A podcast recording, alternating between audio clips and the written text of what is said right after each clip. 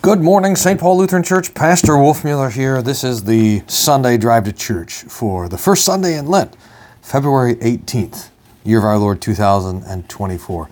Uh, we, we start Lent with the temptation of Jesus. That's, uh, oh, it's a wonderful text to have on the first Sunday of Lent. And I think we have it no matter what, if we're in year A, B, C, we have the temptation of Jesus. That's the, the Sunday of the temptation is also in the one year lectionary because we have these 40 days of Lent built on the 40 days of fasting of Jesus in the wilderness. Well, remember, it's not 40 days until Easter. You have to subtract the Sundays in the season of Lent to get to the 40 days, but that'll get us there. So, 40 days of fasting. The Sundays are not included in the fasting day because Sunday's always the day of the resurrection, uh, but all the other days are. So, we have the fasting and preparation, and that gets us to the feasting. In fact, that rhythm of fasting and feasting we see um, in our whole life. And the church here reminds us of that. We fast um, to get ready for Holy Week and Easter, and then we feast in the joy of the resurrection. We fast to get ready for Christmas, so that's Advent, and then we feast afterwards in Christmas and Epiphany. So, just like life, so in the church, we have these seasons of um, seasons of fasting, and seasons of feasting. So we start to fast. The picture that Jonathan uh, picked on the for the front of the bulletin, he has the link if you want to look into it to temptation of jesus if you if you just look at it so you'll maybe when you get to church and you're sitting down and starting to settle in you look at the art on the beginning and pray the collect uh, you notice that it's jesus being tempted by the devil with a creepy webbed feet he's got the rock to, uh, to loaf of bread but don't miss that all three temptations are included. So if you look up on the top left of the mountain, there's the devil up there with Jesus. And then you look to the right, you see the tower in Jerusalem, and Jesus is on top of that with the devil. So all three temptations presented in that picture. And that's more than what's in the gospel. It's interesting that the Gospel of Mark, which is what we're reading a lot from in year C, is, or sorry, year B, Matthew, Mark, Luke. So B is Mark here. The, the temptation of Jesus in Mark doesn't really mention anything about the three temptations, uh, about how Jesus resisted the devil, but we'll pull in the info from the other Gospels to inform us. The collect is a beautiful one. It talks about being brought through the wilderness into the promised land. And you would think that if, because it's the the story of Jesus in the wilderness, that it would have something to do with him in the wilderness, but it doesn't. It's the people of God in the wilderness led into the promised land, and us in the wilderness being led into the promised land of eternal life. So we'll pray that collect together now. O Lord God, you led your ancient people through the wilderness and brought them into the promised land. Guide the people of your church, that following our Savior, we may walk through the wilderness of this world toward the glory of the world to come. Through Jesus Christ, your Son, our Lord, who lives and reigns with you and the Holy Spirit, one God, now and forever. Amen. We have beautiful texts uh, today uh, with Psalm 25, which shows up a lot actually in the introit. I, I wonder, someone can figure this out. I wonder if Psalm 25 is the most often used psalm in the introits and in the church services. There's a season where it's used over and over again in the old one year lectionary. We're going to use the first 10 verses of this 22 verse hymn. You know, when the Psalms have 22 verses, it often means that they are acrostics, that there's 22 letters in the Hebrew alphabet. And so a lot of times, um, uh, and so the acrostic means that each verse starts with that different letter. So a lot of times when you see 22 verses in a psalm, it's an acrostic poem. And I don't know if that's true for Psalm 20. I'm going to look. Hold on. That is not true for Psalm 25. It's not an acrostic, but it's a beautiful hymn. I mean, it just piles in the goodness. I, I, maybe I could just read these verses, a few of them at least, and comment it. To you, O Lord, I lift up my soul. O my God, in you I trust. Let me not be put to shame. Let not my enemies exult over me. Indeed, no one who wait for you shall be put to shame. They shall be ashamed who are wantonly treacherous. Make me to know your ways, O Lord. Teach me your paths. Lead me in your truth. Teach me, for you are the God of my salvation. For you I wait all the day long. What a beautiful prayer. Remember your mercy, O Lord. That's that chesed, that steadfast, loving, everlasting, promised kindness, your steadfast love, for they have been from of old. Remember not the sins of my youth or my transgressions. According to your steadfast love, there it is again. Remember me for the sake of your goodness, O Lord. Good and upright is the Lord. What a prayer! It's just all these the, that that everything depends on the Lord. Our life, our hope, our salvation, the forgiveness of our sins, our protection, the, uh, our, our our lasting from this life into the last life to come. All of it, all of it depends on the Lord. It's it's, it's just great. Uh, the Old Testament lesson is from Genesis 22. This is the story of Abraham called to sacrifice Isaac. It's the first time. If you're here's a if you're noting things, this is the first time the word love shows up in the Bible. Uh, the first time the word prophet shows up was just a few chapters before, when Abraham was described as a prophet. Now here's the first time we have the word love, and it's in the mouth of God. But listen to what he says. The Lord says to Abraham, "Take your son, your only son, Isaac, whom you love." and go to the land of Moriah and offer him there as a burnt offering on one of the mountains of which I shall tell you. And Isaac gets up early the next day and does it. Now, this is an amazing thing. That, first of all, the Lord commanded Abraham to do this. And second, that Abraham does it. And it's often presented to us as, a, as an example of obedience. The Lord commands and his people do. Now that's true. The Lord does command and we do. But this is put before us in the Bible, especially think of Hebrews 11, not as an example of obedience, but as an example of faith. And Hebrews 11 tells us that Abraham offered Isaac expecting that God would raise him from the dead. Now we have to understand that to understand the text. Because the Lord had promised that that through Isaiah, sorry, I, do I keep saying Isaiah? Have I been saying Isaiah the whole time? Through Isaac. Maybe this is a getting the Holy Spirit is getting back at me from when I almost renamed Isaiah in his baptism into Isaac. Anyhow, sorry. If I've been saying Isaiah, so the Lord so the Lord had promised Abraham that through Isaac the child of laughter, the child of promise, all the blessings would come. And so Abraham looks at Isaac, and we don't know how old he is now at this point in the text. He's not certainly not married, doesn't have any children. Maybe he's 12 years old, 20 years old. He's a he's a young boy, man, a lad. And Abraham knows that Isaac is going to have children, and that included in the children of Isaac will be one who will be the father, grandfather, great grandfather of the Messiah and that all the world is going to be filled from the children of Isaac. And so Isaac knows that the Lord still has things to do. Abraham knows that the Lord still has things to do with Isaac. See if I can get this right. And so when he goes to offer Isaac, he knows that Isaac will not stay dead. He can't stay dead because God keeps his promises, and God had promised that Isaac would have children. You see? So when Abraham goes to offer Isaac, it says in Hebrews 11, he expected to receive him back from the dead. He, log- he, he, his logic was this well, Isaac has to have children. He doesn't have any children now. You can't have any children when you're dead, so that the Lord will raise him from the dead. It must be the case. And so he was willing to offer the sacrifice of Isaac because, precisely because he knew that the Lord would raise Isaac and he wouldn't stay dead. That's an amazing, amazing thing. That's Genesis 22. And instead of raising him from the dead, in fact, the Lord prevents Abraham from sacrificing Isaac. He stops his hand, calls to him. The angel says, Stop. And then he gives him the ram, and that's a picture of Jesus, the one who's who dies in the place of the of the children. The, the, the offering that the Lord accepts in our place. That's the picture there. It's beautiful. The epistle lesson oh, this is packed. It's like the anatomy of temptation.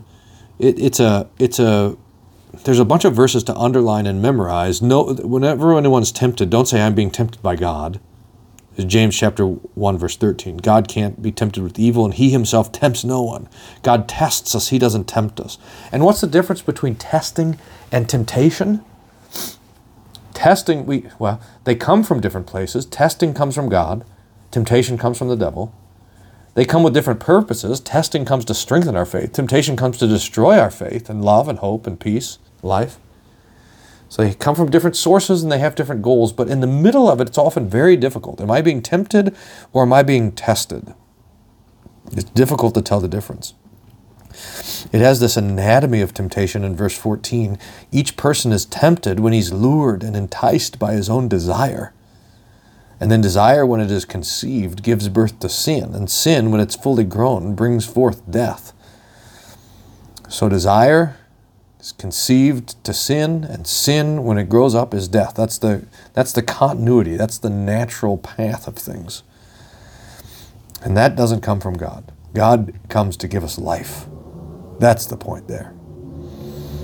The gospel lesson, Mark chapter 1, verse 9 to 15, gives us the temptation of Jesus, but it's only two verses. The Spirit immediately drove him out into the wilderness, and he was in the wilderness 40 days, being tempted by Satan. And he was with the wild animals. Only Mark tells us that, by the way. And the angels were ministering to him. So there's Jesus in the wilderness with the devil and the angels and with the animals with no food for 40 days.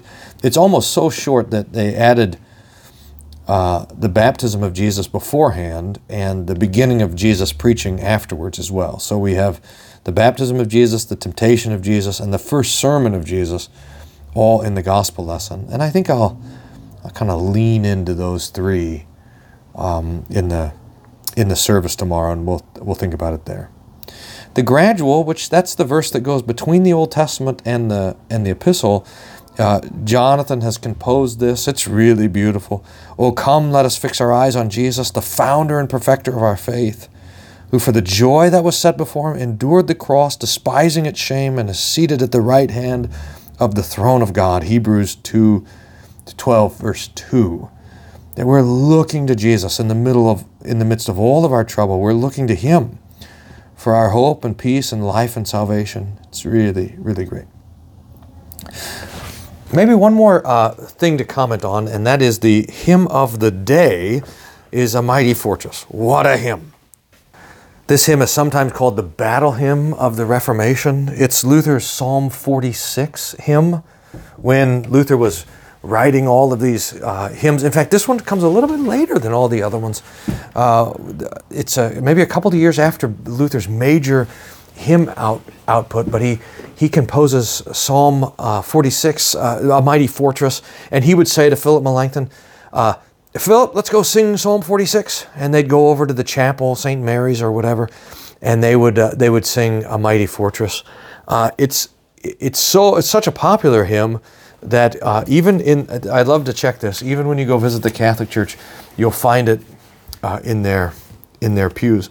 But I think we sometimes miss the picture that Luther is painting uh, in, in this hymn.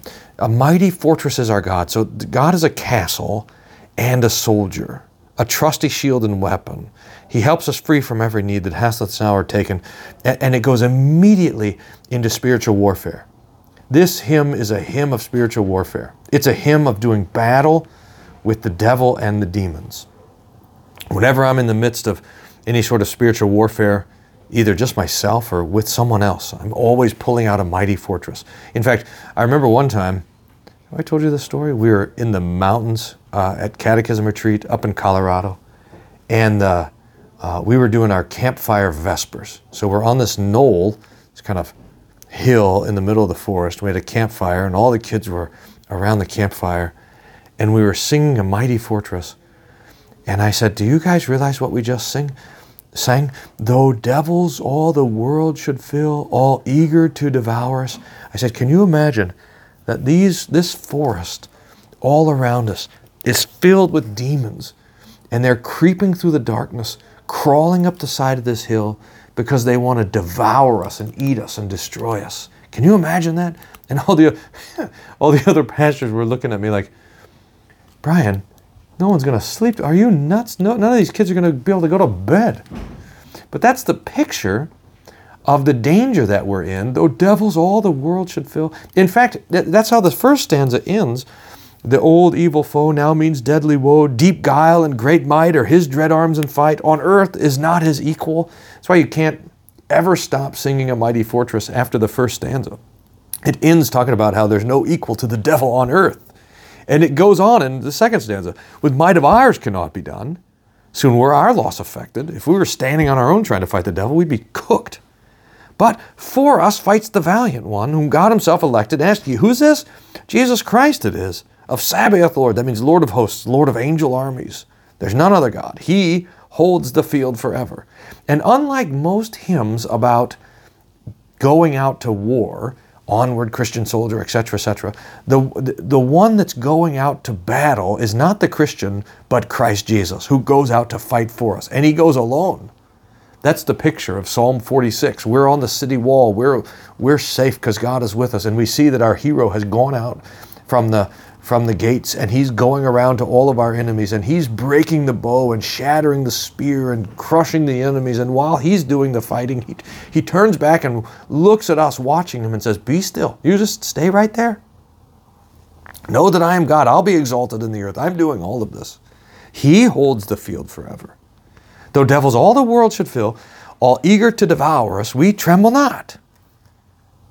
It's not a scary thing for us. We fear no ill. They shall not overpower us. This world's prince still scowls fierce as he will. He can harm us none. He's judged. The deed is done. One little word can fell him. And here we get into this, oh, great old seminary debate. What is that little word? It's like, I remember at seminary, the idea was there's one word that fells the devil, and you got to figure it out because Luther knew what the word is and he sang about it, but he didn't tell you. So what's that one little word? And some say, oh, Jesus. And then and then if you're smart, second year seminary, and you say, well, it's the word is, because Luther was thinking about his argument with the Zwinglians. This is my body, or whatever. It's a different word. This is, it's not a, there's not one secret word that overthrows the devil. Any word of God will do it. This is the point that Luther's making it. You have one little word of God, and that's enough.